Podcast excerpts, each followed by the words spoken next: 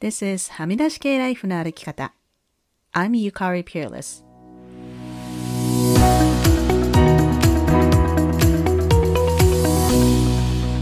周りが決めた道からはみ出して自分だけの生き方をする人を応援するポッドキャスト。はみ出し系ライフの歩き方。Welcome to episode 249. 皆さんこんにちは。ピアレスゆかりです。先週間違えてエピソード249って言ってましたけど、今週が249回ですね。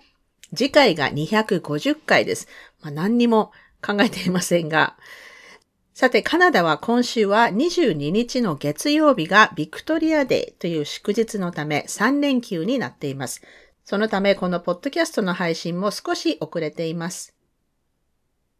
今回は久しぶりにゲストをお招きしています。今週のゲストは今、選択的夫婦別姓を進めるために様々な活動をされている井田奈穂さんです。選択的夫婦別姓を進めるために私たちに何ができるのか、早速奈穂さんとの会話を楽しみください。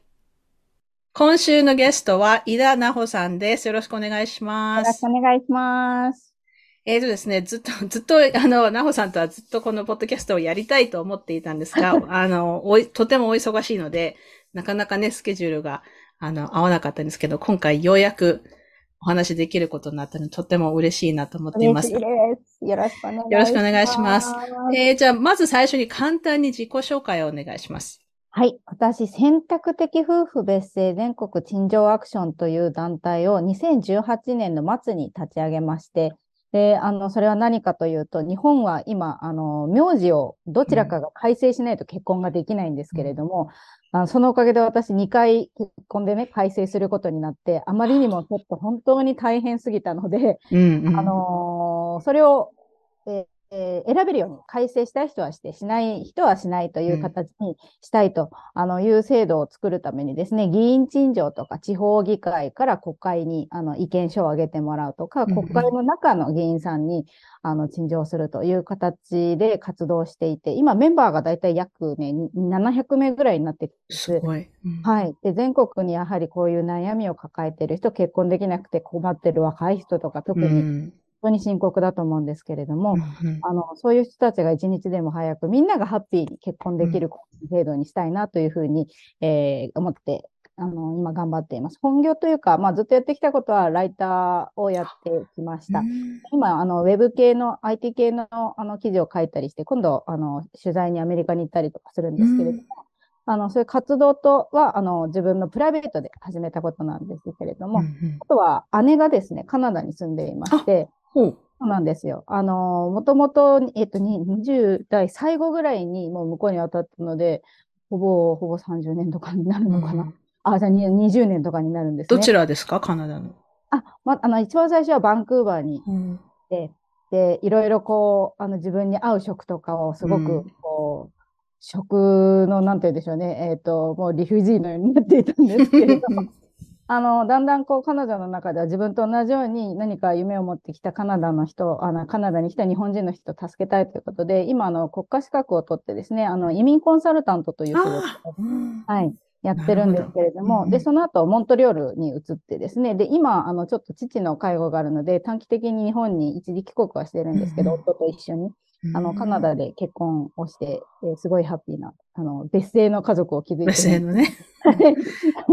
そんなの当たり前だろっていう話にちょっとしたいなと考えているのそうですよね。ってですね、そうか。いや、ありがとうございます。えっ、と、そう、あの、私は多分、井田さんとは、ツイッターで多分見つけて、こんな人がいると思ってフォローして、それ以来、多分数年前からツイッターであの、発信を拝見してたんですけれども、で、そうですね、あの、夫婦別姓に向けてすごくいろいろ活動してくれている人というイメージが 私の中にはあって、でもやっぱり今回聞きたかったのはなんで、もちろん私も夫婦別姓は賛成だし、あの、実現してほしいけれども、こうなんか、なぜ、なおさんはこう、そこまでパッションを持って、できているのかなっていうのが気になったんですけど、ご、ご自身が2回開催されたんですか？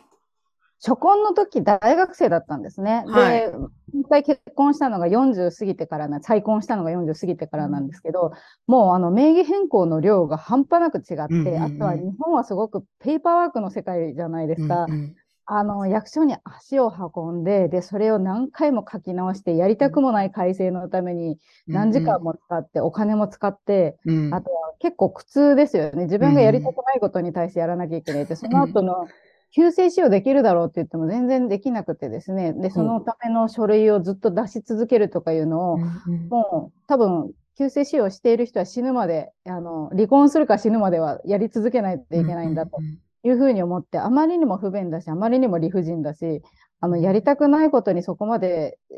エネルギーを咲かせる、この国の制度っていうのはやっぱり変えていきたいなと思ったことと、あとすごく調べていくと、これやはりあの女性の権利というものと、あのどの国もものすごく深く紐づいていたんですね。やはり日本以外の国でも夫婦同姓を義務付けている国、実は一つもないんですけれども、あの女性差別撤廃委員会という国連のあの機関からですね、改善勧告を受けて、1970年代からどの国ももう法改正をしていったんですですよ。うんうん、でそれは何でかっていうと、まあ、日本と一緒、同じですよね。やはり、家父長制といって、うん、男性がリーダーで、妻子がそこに従属するものみたいな感じの考え方。うん、キリスト教の国からこう夫婦同姓って日本は受け入れたんですけれども、あの、どの国にもやはりそういう女性の、まあ、権利を阻むために、あの、男性が、あの、名字を名乗り、女性、まあ、吸収合併するみたいな形のものがあったんですが、やはりどの国もやっぱりそれ女性差別だよねっていうことに納得して、そしてあの自分の名前を維持する選択肢、権利というものをちゃんと担保していったんですけれども、うん、日本だけされないのはやはりおかしいであろうと。うんうんあまりにもジェンダーギャップというか、あの、女性差別激しすぎるので、この国は。そこをやっぱり改善していかない限り、自分の名前を名乗る権利さえ、あの、与えないでおこうという人たちが、あの、支配層にいる限り、やはりこの国の前進はないなと思って、自分の子供のためにも、やはり変えていかなと思いました。うん、え、その、じゃあ国連から、はい。やめなさいよっていう、まあ、あの、あ、何？アドバイスっていうか、勧告みたいのが来てるのに、はい。日本はそれを無視してる無視してる。何回も何回も改善無視できる、無視してるところがすごいですけど。すごいですよね。その人権委員会とかの人権理事国だったりとかして、本来だったら他の国に、あ、君やりなよって言わなきゃいけないような立場であるにもかかわらずですけど、あの、日本ってこうなんですよね。人権問題に関しては、あの、やったふり、やり続けてるふりをして、絶対改善しないってことを続けていることがあまりにも多くて、まあ、あの、難民のね、難民認定の問題もそうなんですけれども、あとは本当に女性の性と生殖の権利とか、性的少数者の権利保護とか、あの、そういったものに対して、やってますよ、やってますよって言いながら何もしないみたいな。G7 の前にね、あの、LGBTQ の周り、理解増進法っていうのを作ろうと思ったんですけど、まあ、中を骨抜きにしていって、やったふりだけの、法案国会に提出するとかね。そういう、あの、まあ、カナダとかはね、本当に同性婚も認められているし、多様な家族の人たちがいるんだという前提で社会を運営していると思うんですけれども、まあ、男女の、えー、名字、女がほとんど名字を変えて、そして、あの、男性に紐づく社会というのを変えたくないというのは、まあ、例えば扶養控除をやめないとかね、第3号被保険者をやめないとか、女性をやっぱり家に縛っておきたい。うんうん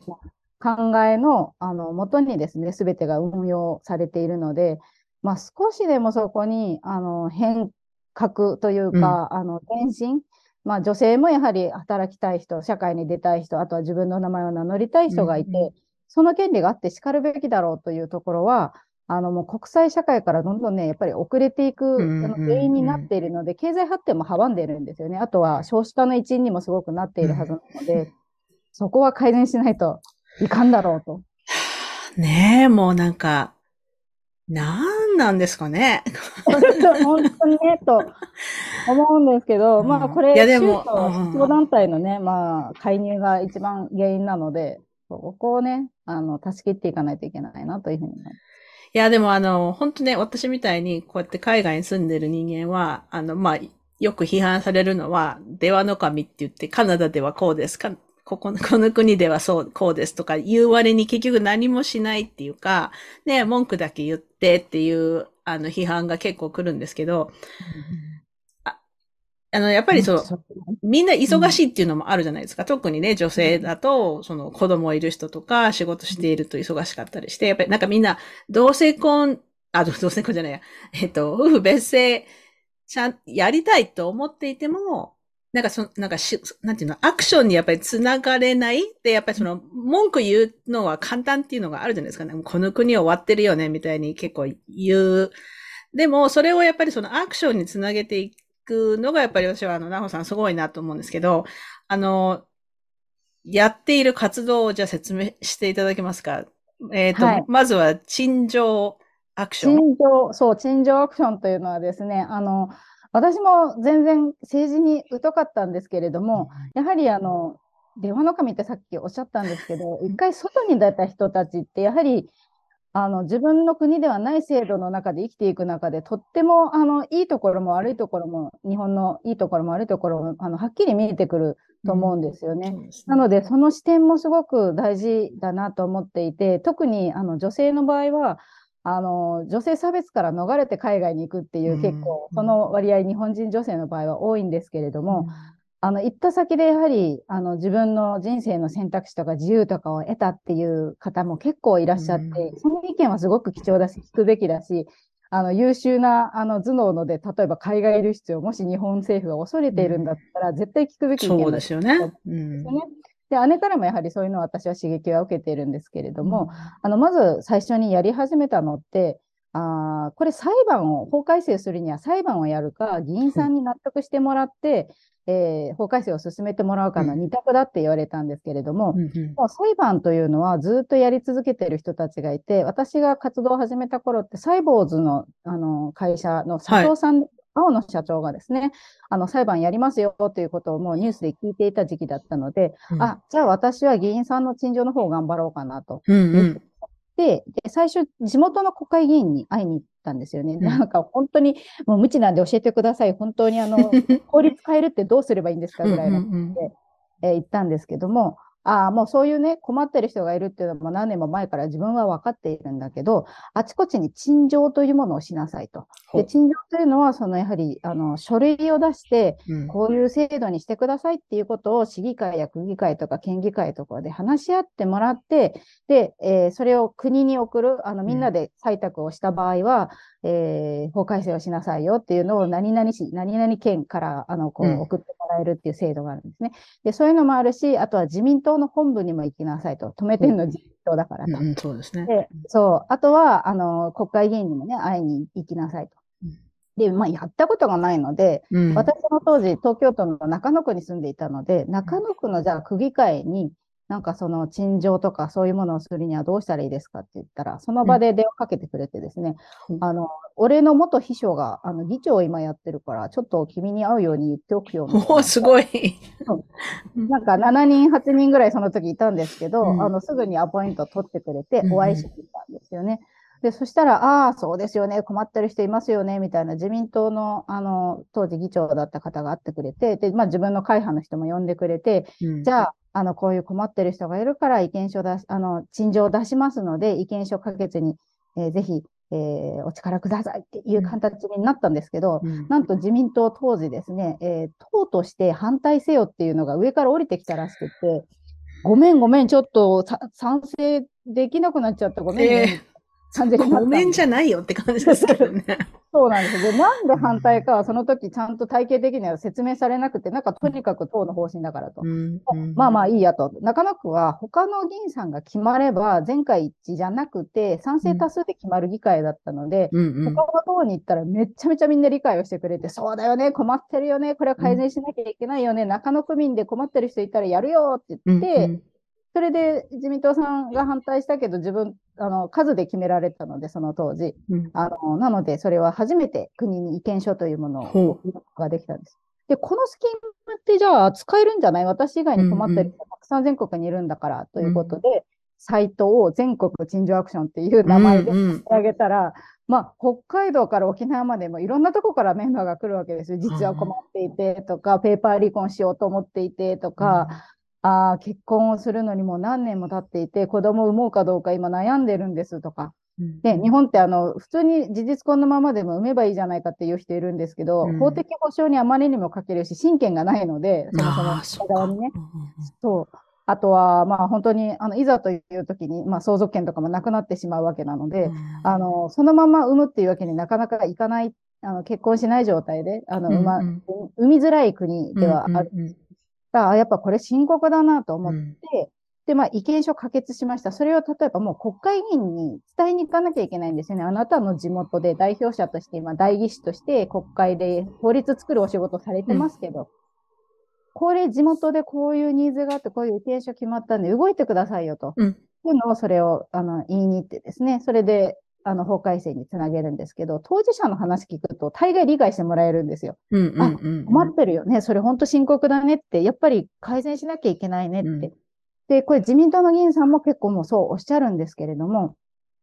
あの、宗教思想団体の人たちがですね、もう何十年も前から、あの、正しい家族は、あの、まあ、いわゆる家父長制であり、まあ、女性というのは家事、育児、介護をやった上で、できる範囲で社会的に貢献しなさいみたいな形なので、名前いらないでしょうと。救世仕様でいいでしょうと。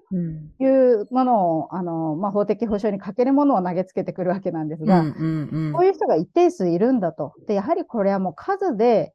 見せていくしかないなというふうに思って、もちろん意見書も送るんですけど、メンバーをちゃんと増やして、議会の中で話し合ってもらえるように、今8党の議員さんと、あの、勉強会とかをやってるんですけれども、うん、もうこれ党派を問わない話なので、うん、様々な議員さんに様々な当事者のすごく苦境を聞いていただくことによって先に進めようと。で、5, えー、と5月の14日とかですね、8党の国会議員の方が呼びかけ人になっていただいて、超党派の勉強会をやらせていただいたんですが、うん、これ何をやったかっていうと、まあ女性活躍だから救世使用できるようにしましょうって、日本は何十年もね、あの政府での方針としてはやっていて、歯止めになっているのが、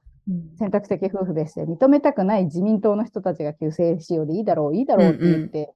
うんうん、あのね、女性に法的な自分の名前名乗る権利を与えたくないためにやってるわけなんですけど、それで一番困ってる人って女性活躍の最前線にいる、あの、例えば国連の職員であったり、省庁の職員であったり、うん、国際業務に就く人って、一人二つ以上の名前を、まあ、業務で使い分けるなんていうことは他の国ではもう想定されていないので、うんうんうんすごく困ってるんですよね。もう交渉して、何ヶ月も交渉して、なんとか ID とメールアドレスだけ自分の名前でやらせてくださいと言ったとしても、現地の ID とかも法的な使命じゃないと取れないわけなんで、使い分けになってしまうんですよね。そう。それで4種類の ID を持って、行くんですけど、国連のビル間だと自分のその国連職員としての ID プラス自分のパスポートも提示しなきゃ、あのビルに入れないとか、やっぱりダブルチェックで厳しいとかあるんですよね。名前が違うよ、これいつのって言うって言われてしまって、でそこで別の自分の部署の人を中から呼んでごめんごめん、私のこと証明してくれるみたいなことを言わなければいけなくなってきたりするんです。身分証明っていうのは、それだけ。なんかね、その名前が2つあるっていうのは、なあの日本語で何て言えばいいのかわかんないけど、すごく信用がならないですよね。うん。そうなんですよ。うん、そうなんですよ。例えば JAXA で働いてる、JAXA ってあの航空宇宙開発機構って言われるところで、はいはい、エンジニアとして働いてる女性がいるんですけれども、あの、彼女は例えば、まあ、ボーイングであったりとか、そういう軍事機密を扱うようなところにも入ります、入港します。あとはロシアのような政情不安の国にも、あの、やはり宇宙開発の関係の国際会議とかで行ったりもします。で、その時に信用されない一発で自分が自分であるということを証明できないと拘束される危険があると。だから、あの、行くたびにですね、結婚、離婚を繰り返して、今6回目の事実婚中とかやっているんですよね。なぜそんなことをしなきゃいけないのかと。うん、いや、もう時間の無駄でしかないですよね。そう、そう時間とリソースの無駄だし、本当だからに、あの、名前が2つ以上あるっていうのは、本当し、なんていうの、言い方悪いけど、うさんくさい人って思われても仕方がないし、ねえ、うん。うさんくさいですし、あの、まあ、自分であの日本人としてやっぱりあの技術、技能を持って海外に行こうとしているにもかかわらず、うん、そういうスタックに苦しんでですね、うん、結婚結局なあの離婚しちゃうと配偶者ビザがこれで取れなくなるので、家族を帯同できなくなったりするわけですよね。すごい。うんなので、えー、じゃあ、ああの、相手方が改正すればいいじゃないかって思ったとしても、相手方が研究員、あの、研究者だったりとかすると、論文の実績つながらなくなったりするわけですよね。うん、で、まあ、国際機関に、そう、アプライし続けるにも、自分の過去の証明っていうのをきちんと私こういうことやってきましたよってアピールしなきゃいけないんですけど、そこで名前が違ってると、これは本当にあなたっていう状況になるので、いちいちそんなの過去の経歴なんて別の名前で調べ直してくれないので、結局アプライしても、あの、不採用になるリスクってすごく高まるので。すごい。そう、なんかそういう、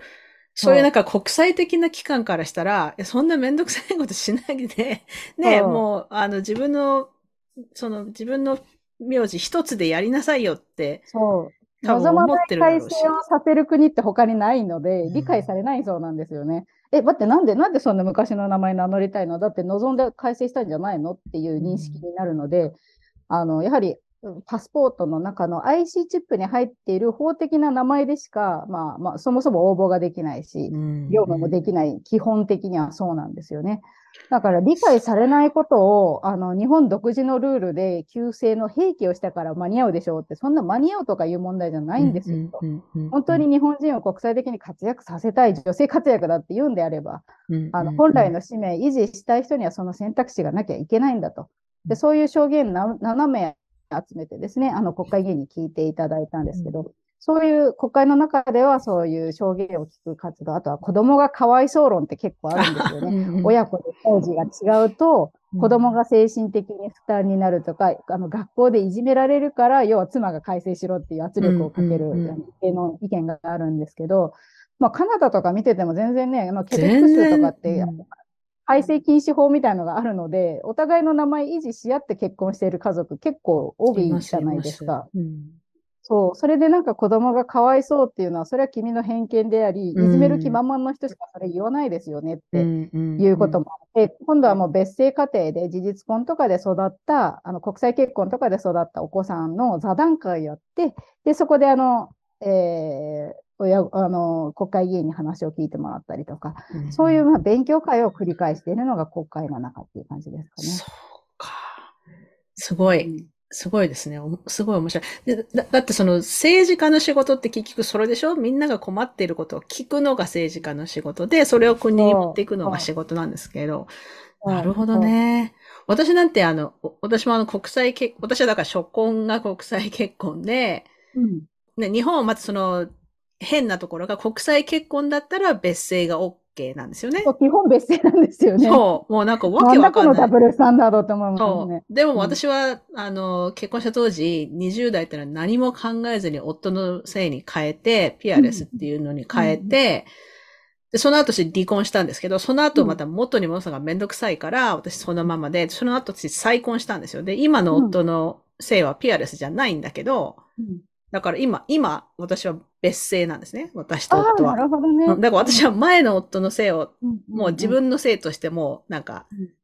そのまま取取っちゃった。結構好きだから、そのピアレスっていう名前が。で、今私はだから、今の夫とは別姓になってる。なるほど。実は私も同じですね。あの、そこの時の名前がイダなんですよ。変えざるを得なくて、そのままで20年間仕事してきちゃったので、もう今更変えるのあの、業務上にもやっぱり負荷があるし、うんうん、そうですよね。戸籍、戸籍というものがあるので、うんうん、自分が、あの、子供を連れて戸籍を3人で戸籍作ろうと思ったら、私が改正すると子供も連動して名字変えなきゃいけなくなってくる。うんえ、帰りたくないって彼らも言ったので、そんな酷なことさせるぐらいだったら私たちしようみたいな感じになったんで、うんうん、あの、そうですよね。あの、あとは、ドイツの、あの、元首相のメルケルさんとかもそのタイプだったですよね。ああ、そうなんですか。そう、そこの時の名字がメルケルで、再婚してからもメルケルでずっと居続ける。うんうんなんかやっぱその性を変えるっていうのはものすごくめんどくさいんですよね。だから最初から変えないでよければ、私もそのままで全然構わなかったし。うんうん、ねうん、そう。別姓で何かお困りになることってありますか？何にもないですね。うちはなんか 唯一あるのは、うちの、あの、冗談でうちの夫が、なんで君はまだ前の夫の名字を使ってるのみたいに言うけど、でもそれはあくまで冗談で別に、え、もうだってあなたの名字に変えたくないもんって言ったらそうよね、やっぱり。そのままだから。うん、とか、実際に困ったことって、一回もないですね、本当に。ですよね。うん。あの、なんか周りの人になんであなたと今の旦那さんは名字が違うのとか言われたこともないし、うん、周りにもその、その、いわゆる旧姓っていうかね、その子供の時から使っているずっと同じ姓のままで結婚した人とかもなんか山のようにいるし、うん。うん。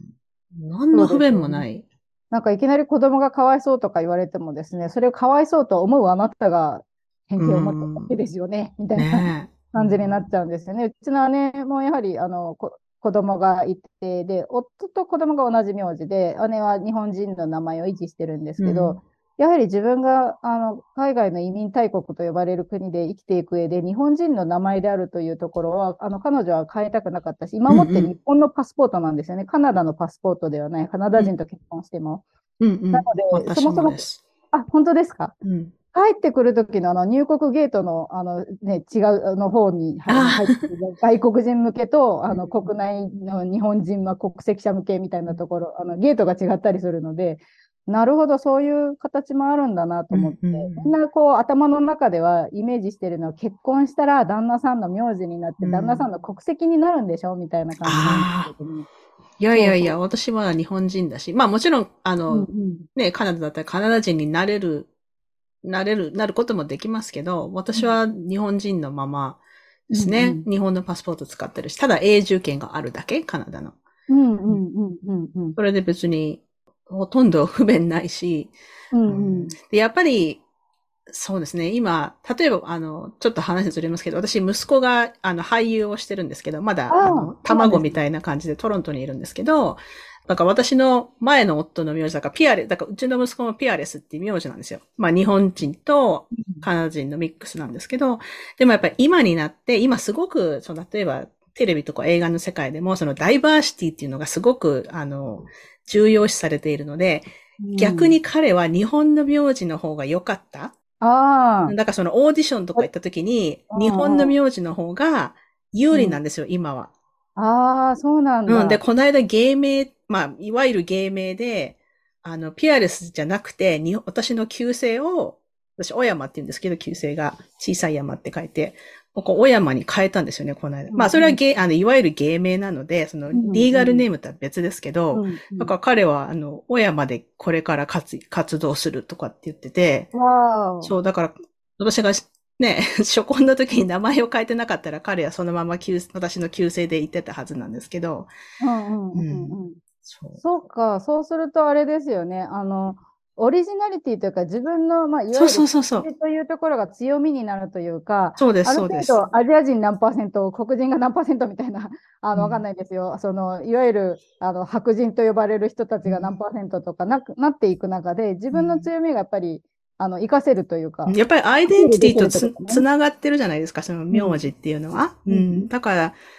それはね、やっぱりその無理やり変えるっていうのはね、あの、うん、だと思いますね。ね。だから選びたい方、改正したい人はね、そうそう、だから、の名前になって嬉しい人は変えればいい。そうそう、変えたい人は変えればいいんですよ。だから選択的なので、言ってるやんってな。そうそうそう、誰も、いや全員別姓で誰も言ってないのに。言ってないから。ね。ねそう。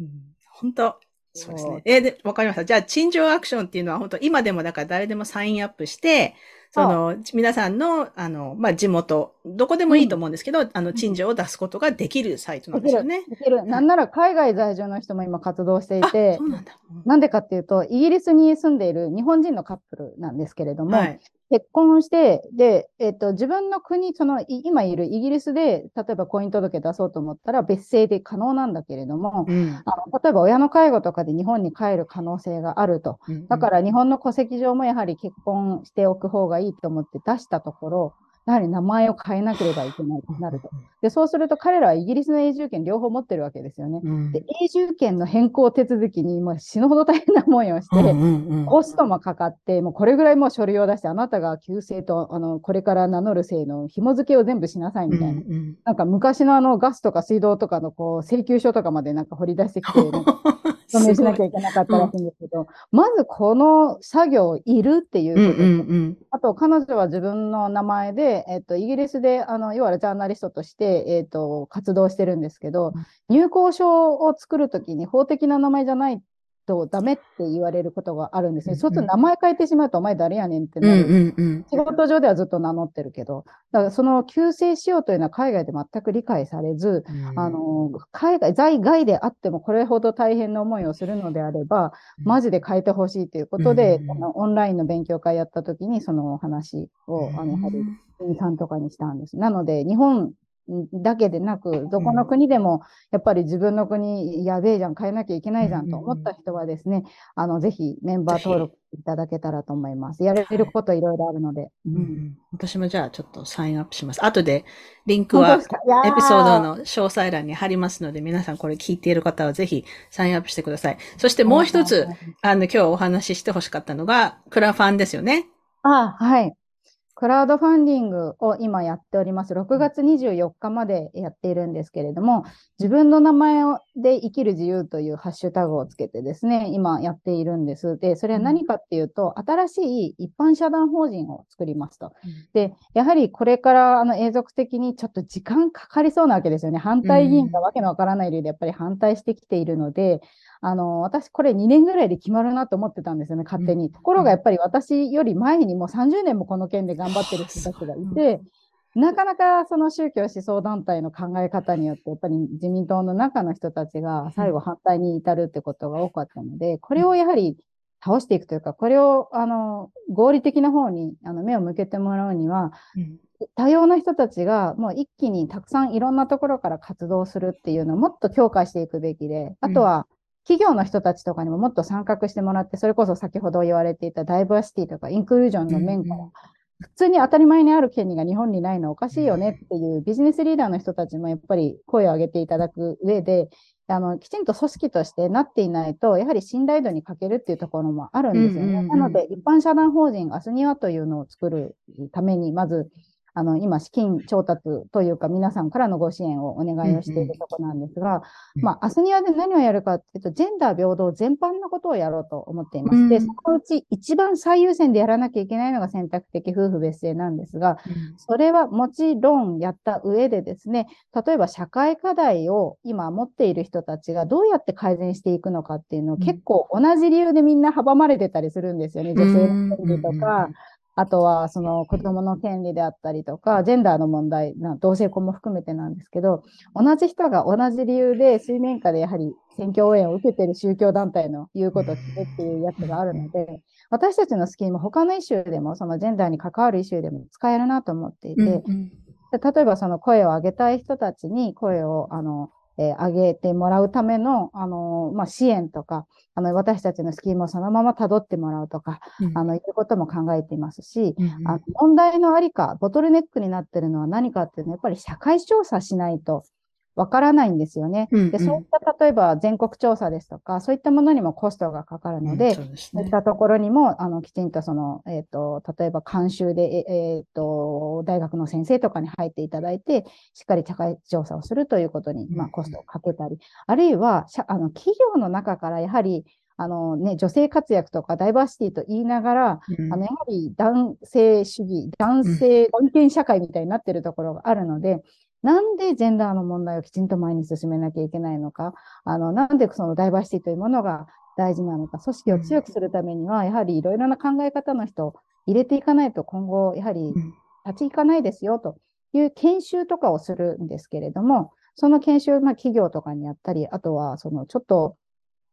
えー、気づかずに差別的な広告を出してしまって炎上あるじゃないですか。うん。うん、だったら、まあ、ジェンダーの、あのー、きちんとその最、あらかじめチェックをあの私たちの方で専門家と一緒にやりましょうということを、まあ、サービスと提供したり、あとはもうどこに行ってももう教育の問題が根源にあるんだなっていうのをものすごく感じるわけなんですよね。なので学校とか地域とか、あとはもう企業とか、行政とかにですね、人権教育とか、あとはまあ主権者教育とか、あとは、まあ、法教育ですよね。自分には何の権利があって、どんなことを変えたかったら声を上げていいんだよっていうこと。うんうん、あとは、あの、性教育ですね。包括的な性教育って受けていないので、うん、お互いを尊重し合うってことを知らないで社会に出てしまって、うん、で、それがやはり、あの、女性をこう枠に当てはめたりとか、性的少数者にも自殺するほど辛いような国に、あの、やっぱりさせてしまっている状況があったりするので、まあ、そういった教育事業ですよね。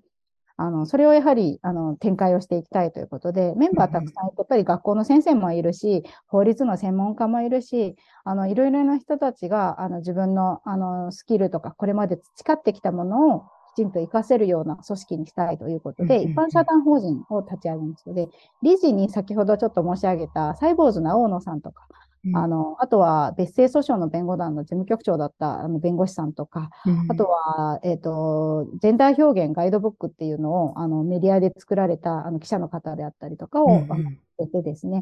あの、みんなの力であの少しでも日本を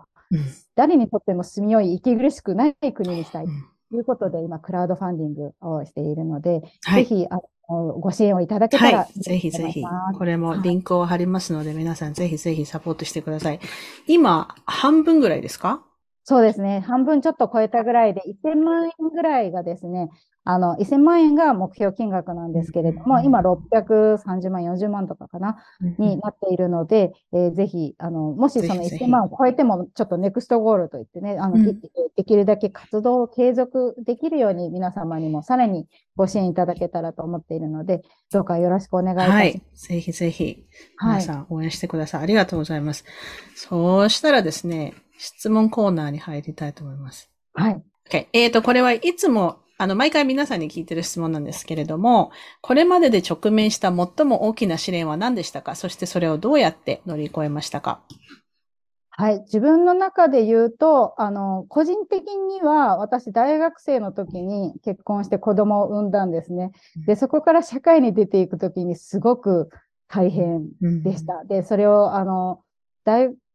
なんて言うんでしょう。日本って多分妊娠したり子供が、あの、もう途中で生まれる人っていうのは、例えば学生さんとかで大体諦めさせられる人がいるんですよね。うん、あの大学を辞めたりとか、あるいは中絶をしたりっていう選択をする人がいると思うんですけど、私どちらもやりたかったので、うん。うん、社会に出る前にものすごく頑張ったというのが一つ、あの、あるかなと。あとは、その活動の面で言うと、第5次男女共同参画基本計画というのがですね、2020年の末に、あの、できた時に、選択的夫婦別姓をもう前に進めるという原案があったんですけど、うん、そこをどんどんどんどんね、宗教右派の影響を受けた議員さんたちがあの反対して反対して削っていって、結局救世使用を進めるっていう内容にしていったんですよね。うん、でそこの過程をつぶさに見ていったときに、なんかすごく自分の無力感というか、うんうん、あのー、しかも見えない会議の、自民党の会議の中でどんどん潰されていくと。で、こんなの理不尽だというのをすごく感じて、最初に私、自民党の会議の中に、あの、オブザーバー参加させてもらったんですけど、あまりにもひどい議論だったんですよね。うん、あの男女は陰陽であるべきだから、あの夫婦同姓でないと丸くならないとか言われる 言うんだ、ずっと言うんですよ、うん、こんな理不尽な理由でやっぱり阻まれてるの？って思って、私、会議から駅に行く途中でものすごいもう泣いてしまってですね、一人でとぼとぼ帰った時に、賛成派の議員さん、自民党の議員さんに会って、おどうしたどうしたと。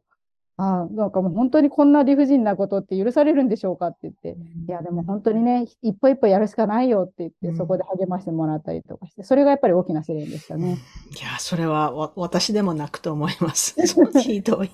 そう、意味がわからない理由で、こんな理不尽にね、人の権利が奪われてるんだと思って、びっくりしました。すごい。うん、ありがとうございます。そしたらですね、これからと10個質問しますので、あまり深く考えずに。ポンポンポンポン、はい。うん。答えてください。えー、じゃあ1番。飽きずに何度も見れる映画は何ですか？飽きずにマイインターンかなおお面白いですよね。そう、えー、あの、誰だっけ？出ていて、あ、そうそうそうそう。えっと、えっと、えっと、えっと、ロバート・ダウニー、ロロバート・デ・ニーロ。そう。が出ていて、で、やはりこう、あの、なんていうのかな、あの、年上の女上司にキャリアのあるおじさんがつくみたいな感じになっているんですが、なんか人生って何度でもやり直せるんだなっていう感じがすごくするので、うん、すごく素敵な映画だなというふうに思います。うんうんうん、私もあれは好きです。ありがとうございます。うん、OK、えー、2番、今何を読んでいますか？もしくは最後に読んだ本は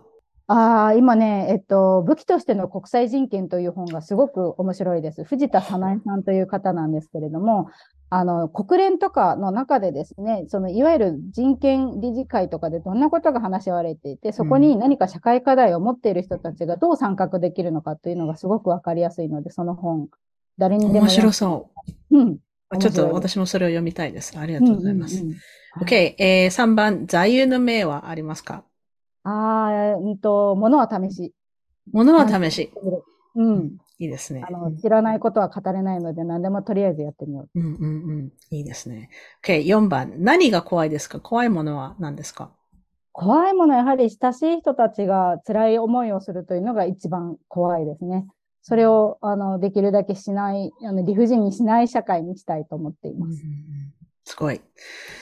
あ5番。今までに人に言われたことで心に残っている言葉はありますか？まあ、いいことでも悪いことでも。ああ、あなたの、例えばすごくまだ自分が出来上がってない時に、あなたの話って絶賛か罵倒だけなのねって言われたことがあって、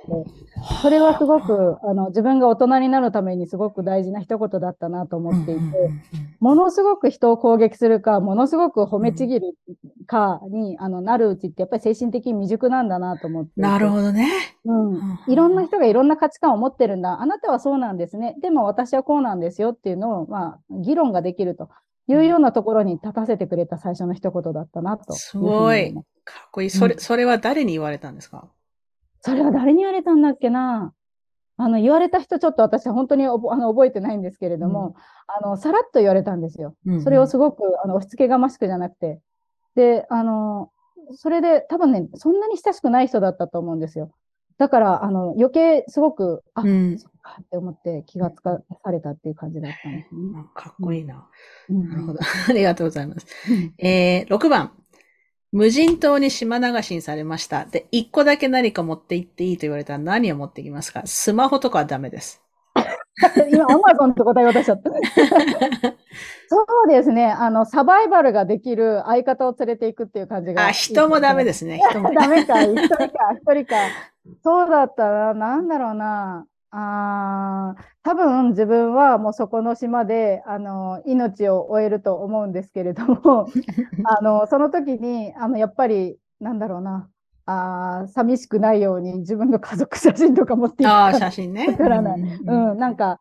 あのサバイブできるような多分能力がそこまでないように自分の中ではちょっと諦めちゃうところがあるので、ね、あの、そう、あの、最後寂しくないようにしたいなって、ちょっと思います。はい。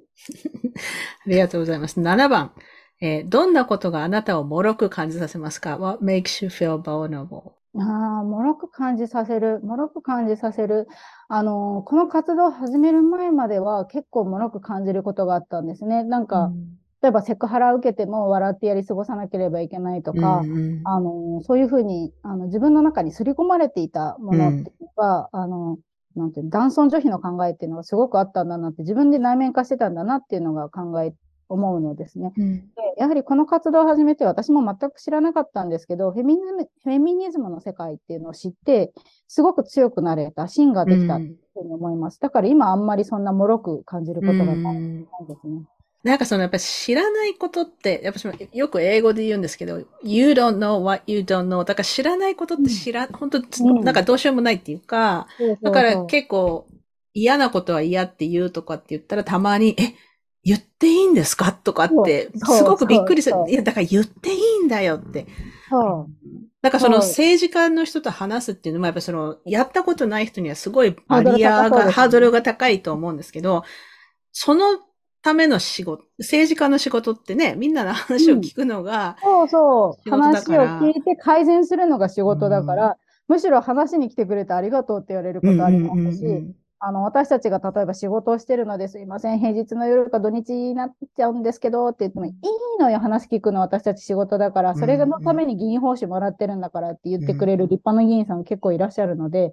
全然ハードル高く思わなくていいですし、全然まとまらない話でもちゃんと聞いてもらえるっていうのは今、確信持ってうん、やっぱりその政治に関わるとか政治家と話すっていうのもちょっとね、普通化したいですよね。そう、そうですね。もうちょっとこれこんな風に困ってるんだけど変えてくれないって、OK っていうような関係性、やっぱりあの作るといいですよね。本当に助けてくれた人って私たちも選挙応援しますし、行ってね、ウグイスやったりとかするわけですよ、私も。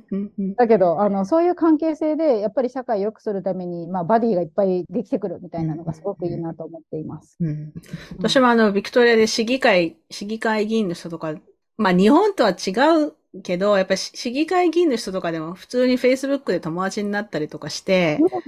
で、私一回、なんだっけ、注射の、注射っていうのは、車を止める、いやいや、車を止める駐車のチケット切られたことあったんですよ。で、あの、でも、切られるはずがないチケット。だから私家に車止めてたのに、ちょっと状況忘れちゃったけど、なんか間違いでチケットを切られてしまって、で、その、私が住んでる時はそういうパーキングチケットとかってその市がやってるので、議員の人にたまたま Facebook メッセンジャーで、なんかこんなチケットもらったんだけど、どうやったらこれ無効にしてくれるのかなって言ったら、あ、なんかノープロブレムとか言われて、電話してあげるからって電話してくれて、そのチケット、ちゃんとも、あの、私は証明したんですよ。私はそこに車止めてなかったし、みたいなこと言ったら、大丈夫です。気にしなくていい。でも、あの、無効にしてくれたからってすぐ言ってくれて、めっちゃ頼もしいって思った。そうそうそう。うんなんか行政サービスの中でこれおかしくないって言ったら、あ、それ誰も気づかなかったです。これ改善しますねって言ってくれることとかありますよね。まあ、あとはすごく困ってるのに生活保護を受けられないっていう人が、議員さんと一緒に行ったらいきなり受けられるようになる、あるので、不況で困っていたら手を差し伸べてくれる人なわけなので、そういう、あの、やっぱり物を試しで全部言ってった方がいいです。物は試しね。やっぱりそういう人を味方につけるっていうのはすごい、うん、大事だと思います。大事。素晴らしい。ありがとうございます。うん、OK。えー、8番。自分の力で変えられることが一つあるとしたら何を変えますか？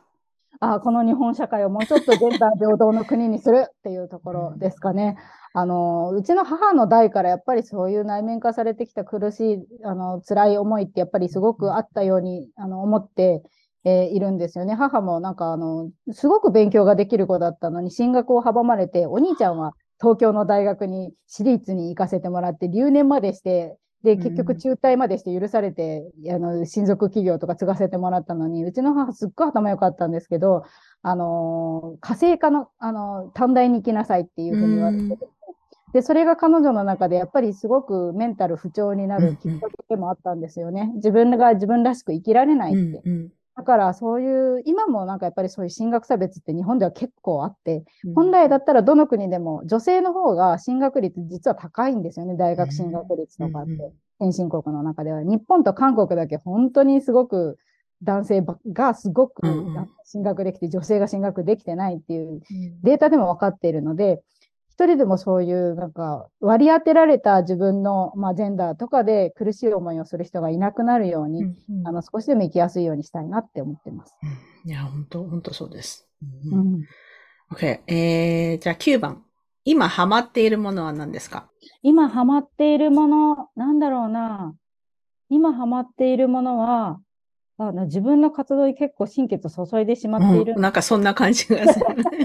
いるんですけれども、なんだろうな、あの、人脈広げることですかね。自分の知らない人たちに声をかけて、仲良くなって仲間をたくさん作っていくということですかね。うんうん、えっと、例えば来週なんですけど、今まで別姓訴訟をやってきてくれたあの元弁護団の団長さんと、あとはその、すごく理解のあるジャーナリストの人たちと一緒にご飯を食べたりとか、うん、あと、男女雇用機会均等法というものを、あの、日本に初めて作られたのが1985年なんですけれども、うん、その時に中ですごく頑張られた、今94歳の、いや、今年もちょっと94歳になるのかな、うん、赤松良子さんっていう方がいらっしゃるんですね。で、その方がいらっしゃらなかったら、やっぱり、あの、法律とか、あの、変わらなかったですし、もっと日本のジェンダー平等ってあのもっと阻まれていたと思うので、そこをどうやって実現していったのかってお話を伺いたいって言ったらですね、あのアポイントをつないでくれる方がいて、アポイント取らせていただいているので、うん、あのそういったやはり先人から学ぶことをできるだけできるうちにも吸収しておきたいなっていうことで、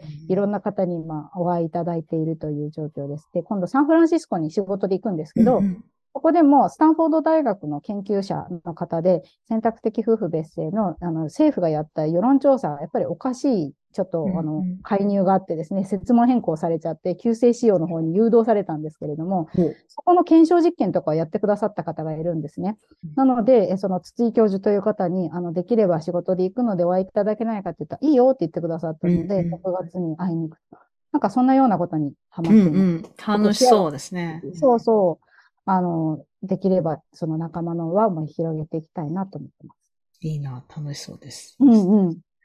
OK、えー、じゃあ最後の質問です。今何に感謝していますか？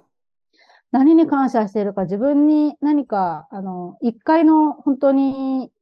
ただの一般人で、えー、元シングルマザーだった自分に、あの、こういった活動を継続をさせてくれる仲間というところにすごく感謝をしています。うん、なんか、あの、一人一人の力がなければ、私が例えば先に、やはり、えっ、ー、と、国会議員に会いに行ってこうしてくださいとか、勉強会やりますとか言っても、誰もついてきてくれないんですけど、うん、今本当に熱心についてきてくれる自分のメンバーとか、これから理事を引き受けてくれる人とか、そういう作っていった輪の中でサポートしてくれる人がすごく増えて、えー、まあ、ビジネスリーダーの方、例えば経営者の方で応援メッセージを寄せてくれる人っていうのもすごく増えているので、うん、あの、そういう人たち本当に一人一人に感謝をしています。そういう人たちがいるから先に進めると思いました。そうですね。いや素晴らしい。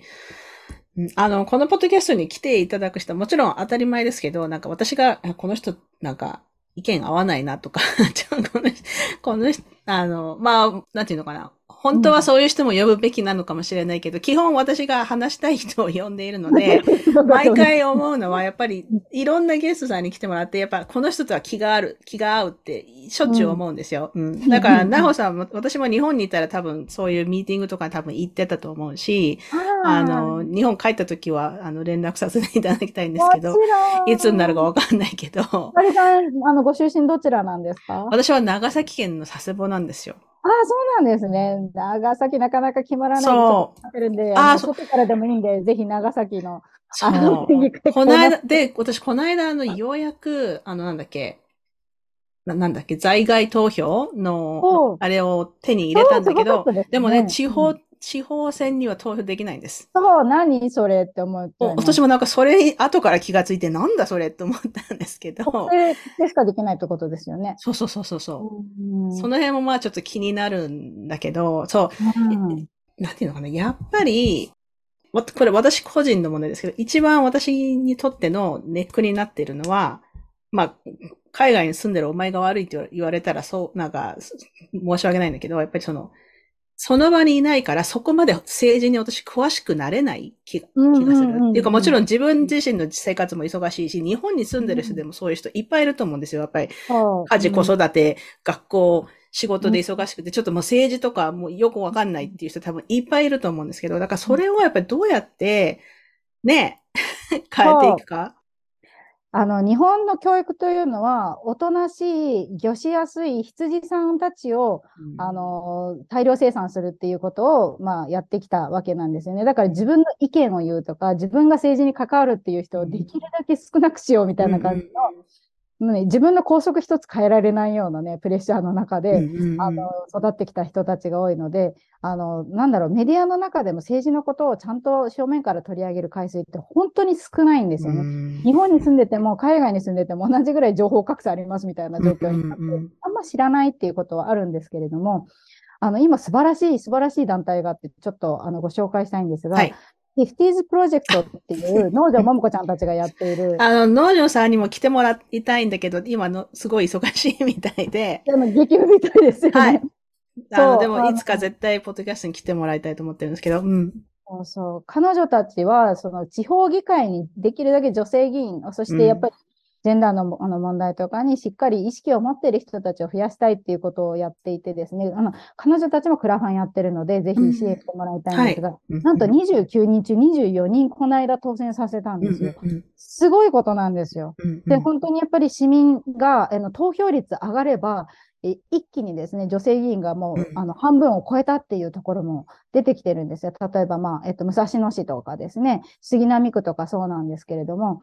政治に関わろう、自分の生活に関わることを自分で決めようっていうことを、首長さんとかも一生懸命こう啓発をしていったら変わって、えー、一気にね、女性議員が半分になると、もうこんな政策なんてどんどん進めようっていっぱいあるじゃないですか。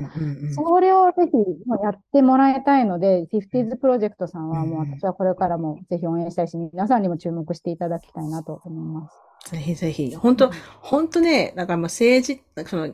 いろんなことが忙しくて、政治に関われない、うん、政治のことよくわかんないっていうのは、なんか、うん、なんていうの、その、鶏と卵みたいな感じで、自分の生活がいっぱいいっぱいなのは、その政治が、その社会がきちんとできてないから、それこそ、保育園行って、パート行って、ね、その時短で帰ってバタバタして、夫はなんか夜遅くまで残業してても、なんか、だからその社会の仕組みを変えるのは政治に関わらないといけない。そうそうそう、そう政治に関わらないといけない。そして政治に関わる人の質ってすごく大事で、例えば自分が、あじゃあ思わぬ妊娠をしてしまったっていう時に、例えばアメリカだと中絶を禁止するなんか法律をまあ最高裁の方でバッてやってしまったことがあったんですが、うん、私すごい感動したのが、その直後ですよ。直後にトルドー首相が、あの、Facebook にあの動画を投稿して、あの、すごく今日は悲しい日ですと。だけど、私た、私は女性の性と生殖の権利も含めた女性の権利の向上のために全力を尽くす。うん、えー、カナダではこのような中絶禁止ということは起こらないし、うんうん、あの、それを、あの、やはり、あの、信頼してほしいみたいなメッセージを出したんですよね。うん、で、ものすごく、あの、彼自身もフェミニストだと思うし、うん、あの、平等とか、いろんな国のから来た人たちがたくさんいる中で、この中でどうやって平等を担保していくのかってものすごく意識を持って、しかも自分の言葉で説明するあの議員さんがいるっていうのは、あの首長さんとか、ね、トップリーダーがいるっていうのはすごくいいことなんだな、素晴らしいことなんだなと。で危機の時に現れますよね。なんか結構カナダのあのコロナでのえー、まあ、住民、国民支援っていうのがすごく充実しているな、うん、そうそうそう。ね、から聞いていたので。お金もらいましたよ、私。あの、私、一応そのデイジョブっていうか、昼間の仕事は留学関係なんで、コロナで全然お客さん、すべてキャンセルになって、収入なくなったんですけど、あの政府からお金もらえたから、うん、なんかそういうところは、でもちろんカナダは、うん、あの完璧な国じゃないですよ。まあいろんな問題もたくさんありますけど、やで、トルドー首相も問題あるとこもいっぱいあるけど、うん、なんていうの、基本的に人としていい人？ジャスティンはね。そう。そう うん、いいやつ、あのー、ね。彼学校の先生だったしね。だからあ、そうだったんですね、うん。小学校の先生だったんじゃないかな。うんうんうんうんうん。そうだったんだ。なんか子供向けの番組とかやっていて、それもコロナが怖いっていう子に対してすごい語りかけるような番組とかやって、これ岸田さんとかやらねえよな、そういうことねえ。いや、本当ね、政治っていうのは大事ですよね。大事。そのリーダーがどういう意識を持って、どういうものを提供したいと思って、今ここにいるのかっていうのを理解して、えー、一つでもやっぱり票を増やしていくっていうことはとても大事だし、ダメな議員はどんどん落選させるっていうふうにしないと、そうですね。事情作用が働かないことになっているので、うんえー、それは本当に皆さん、ぜひ注目してもらいたい。人となりと、あとどんな政策を持ってやっているか、あとは政策実行力ですね。うん、やったらやっただけ、その任期の4年の中で何を成し遂げたかっていうのを見て、やっぱり投票してもらいたいなと思います。うん、いや、本当投票は大事ですね。この間でもその地方選で、このポッドキャストのリスナーさんが立候補して、当選されたんですよ。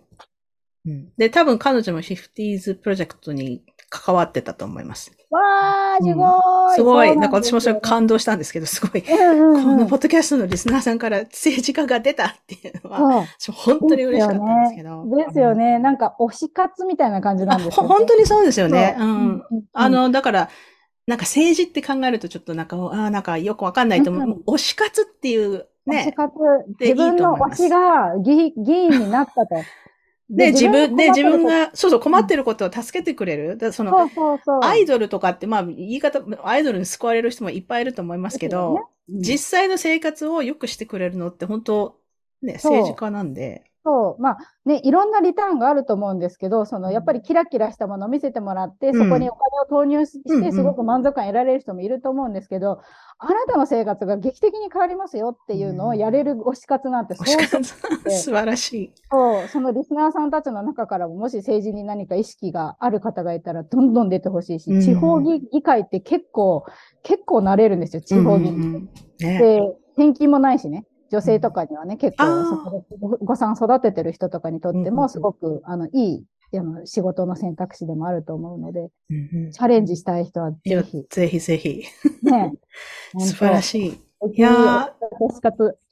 楽しかったです。面白かった。ありがとうございます。ありがとうございます。今日、あのね、っていただいた団体活動、おすすめの団体などは全部このエピソードの詳細欄に載せますので、皆さんぜひぜひ、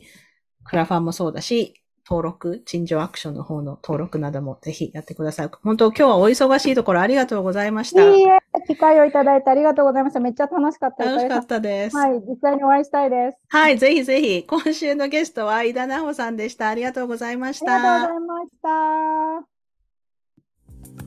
This is Jay Allen from Unseen Japan, and you're listening to はみ出し系さて、なほさんとの会話いかがでしたか？政治家の仕事はみんなが困っていることを聞くこと。じゃあ政治家の皆さんに話を聞いてもらおうよという本当は当たり前なんだけど、なかなかハードルが高いことを、陳情アクションのサイトで誰でも簡単にやることができるようになっています。私も早速登録してすぐにメールが来ましたので、これからももっと関わっていきたいなと思っています。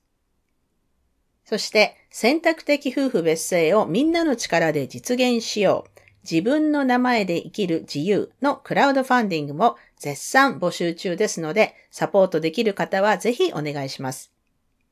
また、政治分野のジェンダーギャップを解消することをゴールにした 50s プロジェクト、農場桃子さんのプロジェクトのクラファン、こちらもすべてこのエピソードの詳細欄にリンクを貼っていますので、ぜひ見てみてください。ね、農場さんにもいつかぜひはみらいに来ていただきたいと思っているのですが、ちょっとお忙しいようでなかなかつながれないので、いつかぜひ来ていただきたいですね。さて、それでは今週のポジティブです。今週のポジティブは、これさっき起こったことなんですけれども、スーパーで買い物してたら、私が好きな Ologies というポッドキャストの T シャツを着ている人を見かけたんですね。Ologies っていうのはサイエンス、まあ科学のポッドキャストですごく有名なポッドキャストなので、まあリスナー数はめっちゃ多いと思うんですけれども、私の住んでいる街で、しかもうちの近所のスーパーで、しかもその人が着てた T シャツは私が持ってるのと全く同じデザインのものですっごく嬉しくなって、私は最近できるだけ人と関わろう運動っていうのをあの個人的に一人でこっそりやっているので、私全く同じシャツ持ってますってその人に声かけたら、その人もすごく喜んでくれて、声かけてよかったなと思いました。これね、ブッククラブでも話してたんですけど、もっとね、こう知らない人にポジティブな声かけっていうのをしていきませんか？日本人だとね、なんかこう変な人って思われるかもみたいに皆さん気にするかもしれないけど、まあ変な人って思われても別にいいじゃないですか。で、まあ声かけた人の10%ぐらいがハッピーになってくれるんなら、それだけでもやる価値あると思うんですよね。コンビニの店員さんにこんにちはって言うとか、あの、いつもお疲れ様ですって言うとかね。まあそうすることでもっと余裕ができてくると思うんですよね。皆さんもぜひ試してみてください。それでは今週もお聴きいただきありがとうございました。はみ出し系ライフの歩き方は、プロデューサー、ホストのピアレスゆかりが、未譲渡のコーストセイリッシュ領域であるカナダ・ブリティッシュコロンビア州ビクトリアで制作しています。はみらいのインスタアカウントははみ出し系です。また、Facebook にもリスナーさんのグループ、はみらいコミュニティがありますので、ぜひご参加ください。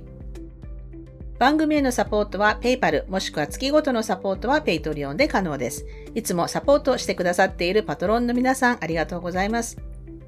番組のスポンサーは随時受け付けておりますので、ぜひお問い合わせください。今週のポジティブ、今週のブレイブ、エピソードの感想はいつでも歓迎ですので、はみ出し系 at gmail.com までどうぞ。ゆかりのニュースレターは毎週サブスタックにて配信していますので、詳細欄からご登録ください。はみらいを気に入ってくださった方は、ぜひお聞きのポッドキャストアプリにて、はみらいのレビューを書いていただけると嬉しいです。レビューを書いていただいた方には、はみらいステッカーをお送りしますので、住所を教えてください。さて、ここまで聞いてくださった方に今週の内緒話をお話します。今週の内緒話は、これは数日前の話なんですけど、我が家でトイレットペーパーがマジでもうないって感じになって、うちの夫がですね、こういう時に、あの、コスコ、まあ日本風に言うとコストコですかね。私はコストコっていう言い方がすごく苦手なんですけど、まあコスコでオーダーする係なので、すぐにオンラインでオーダーしたんですけど、届くのは火曜日だって言うんですよ。まあ、あの、日本のアマゾンみたいにその日に届いたりとかしないんで。で、これ確か土曜日だったと思うんですけど、もうあと1個しかトイレットペーパーがない。やばい。これは近くのコンビニに買いに行かないといけないみたいな状況になって、でもなんかそういうのってすっごい尺じゃないですか。こう、コスコのトイレットペーパーっていうのを2、3ヶ月持つぐらいなんかすっごい大量に届くので、それが火曜日に届くのになんで私がコンビニでこう割高のトイレットペーパーを買わないといけないの？みたいな。そしたら、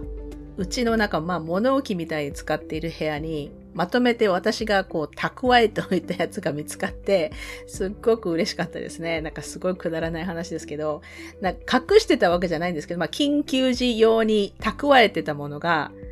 自分が忘れていて、それを偶然見つけたって感じなんですけど、まあまさにこれって緊急時なので助かりました。でもこう緊急用に蓄えているものが見つけられないってなんかお前はリスかって感じですよね。なんかリスもね、あのどんぐりを隠して見つけられないっていうよく言いますけど、そんなことがありました。皆さんもあのね、備蓄品っていうのはまめにチェック しておいてください。というわけで今週も黙らない女、黙らない人でいてくださいね。Be brave, be kind, but don't be silent. Your voice matters.